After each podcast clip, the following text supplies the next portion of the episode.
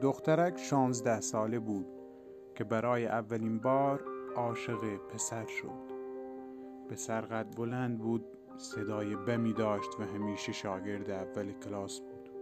دختر خجالتی نبود اما نمی‌خواست احساسات خود را به پسر ابراز کند.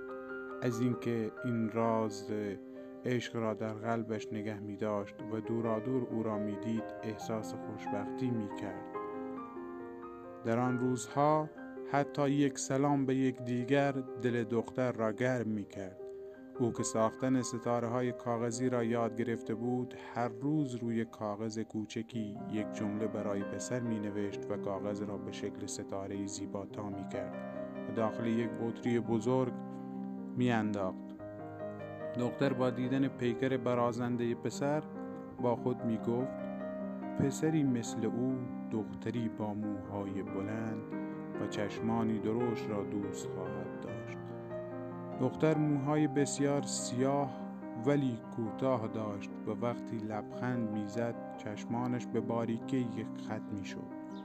در نوزده سالگی دختر وارد یک دانشگاه متوسط شد و پسر با نمره ممتاز به دانشگاه بزرگ در پایتخت راه یافت. یک شب هنگامی که همه دختران خوابگاه برای دوست پسرهای خود نامه می نوشتند یا تلفنی با آنها حرف می زدند دختر در سکوت به شماره که از مدتها پیش حفظ کرده بود نگاه می کرد آن شب برای نخستین بار دلتنگی را به معنای واقعی حس کرد. روزها میگذشت و او زندگی رنگارنگ دانشگاهی را بدون توجه پشت سر میگذاشت. و یاد نداشت چند بار دستهای دوستی را که به سویش دراز می‌شد رد کرده بود. در این چهار سال تنها در پی آن بود که برای فوق لیسانس در دانشگاهی که پسر درس می‌خواند پذیرفته شود. در تمام این مدت دختر با یک بار هم موهایش را کوتاه نکرد. دختر 22 ساله بود که به عنوان شاگرد اول وارد دانشگاه پسر شد. اما پسر در همان سال فارغ التحصیل شد و کاری در مدرسه دولتی پیدا کرد. زندگی دختر مثل گذشته ادامه داشت و بطری های روی قفسهش به شش تا رسیده بود. دختر در 25 سالگی از دانشگاه فارغ التحصیل و در شهر پسر کاری پیدا کرد. در تماس با دوستان دیگر شنید که پسر شرکتی باز کرده و تجارت موفقی را آغاز کرده چند ماه بعد دختر کارت دعوت مراسم ازدواج پسر را دریافت کرد. در مراسم عروسی دختر به چهره شاد و خوشبخت عروس و داماد چشم دوخته بود و بدون آنکه شرابی بنوشد مست شد.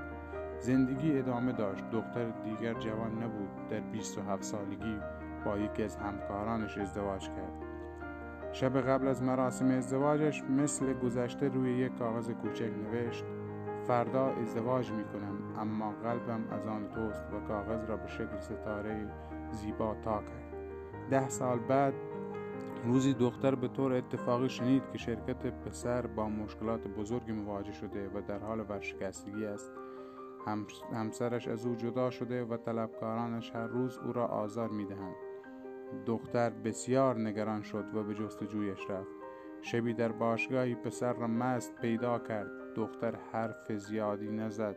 تنها کارت بانکی خود را که در تمام, که در تمام مدت کل پسندازش را در آن جمع کرده بود دست پسر گذاشت. پسر دست دختر را محکم گرفت اما دختر با لبخند دستش را رد کرد و گفت مست هستید مواظب خودتان باشید.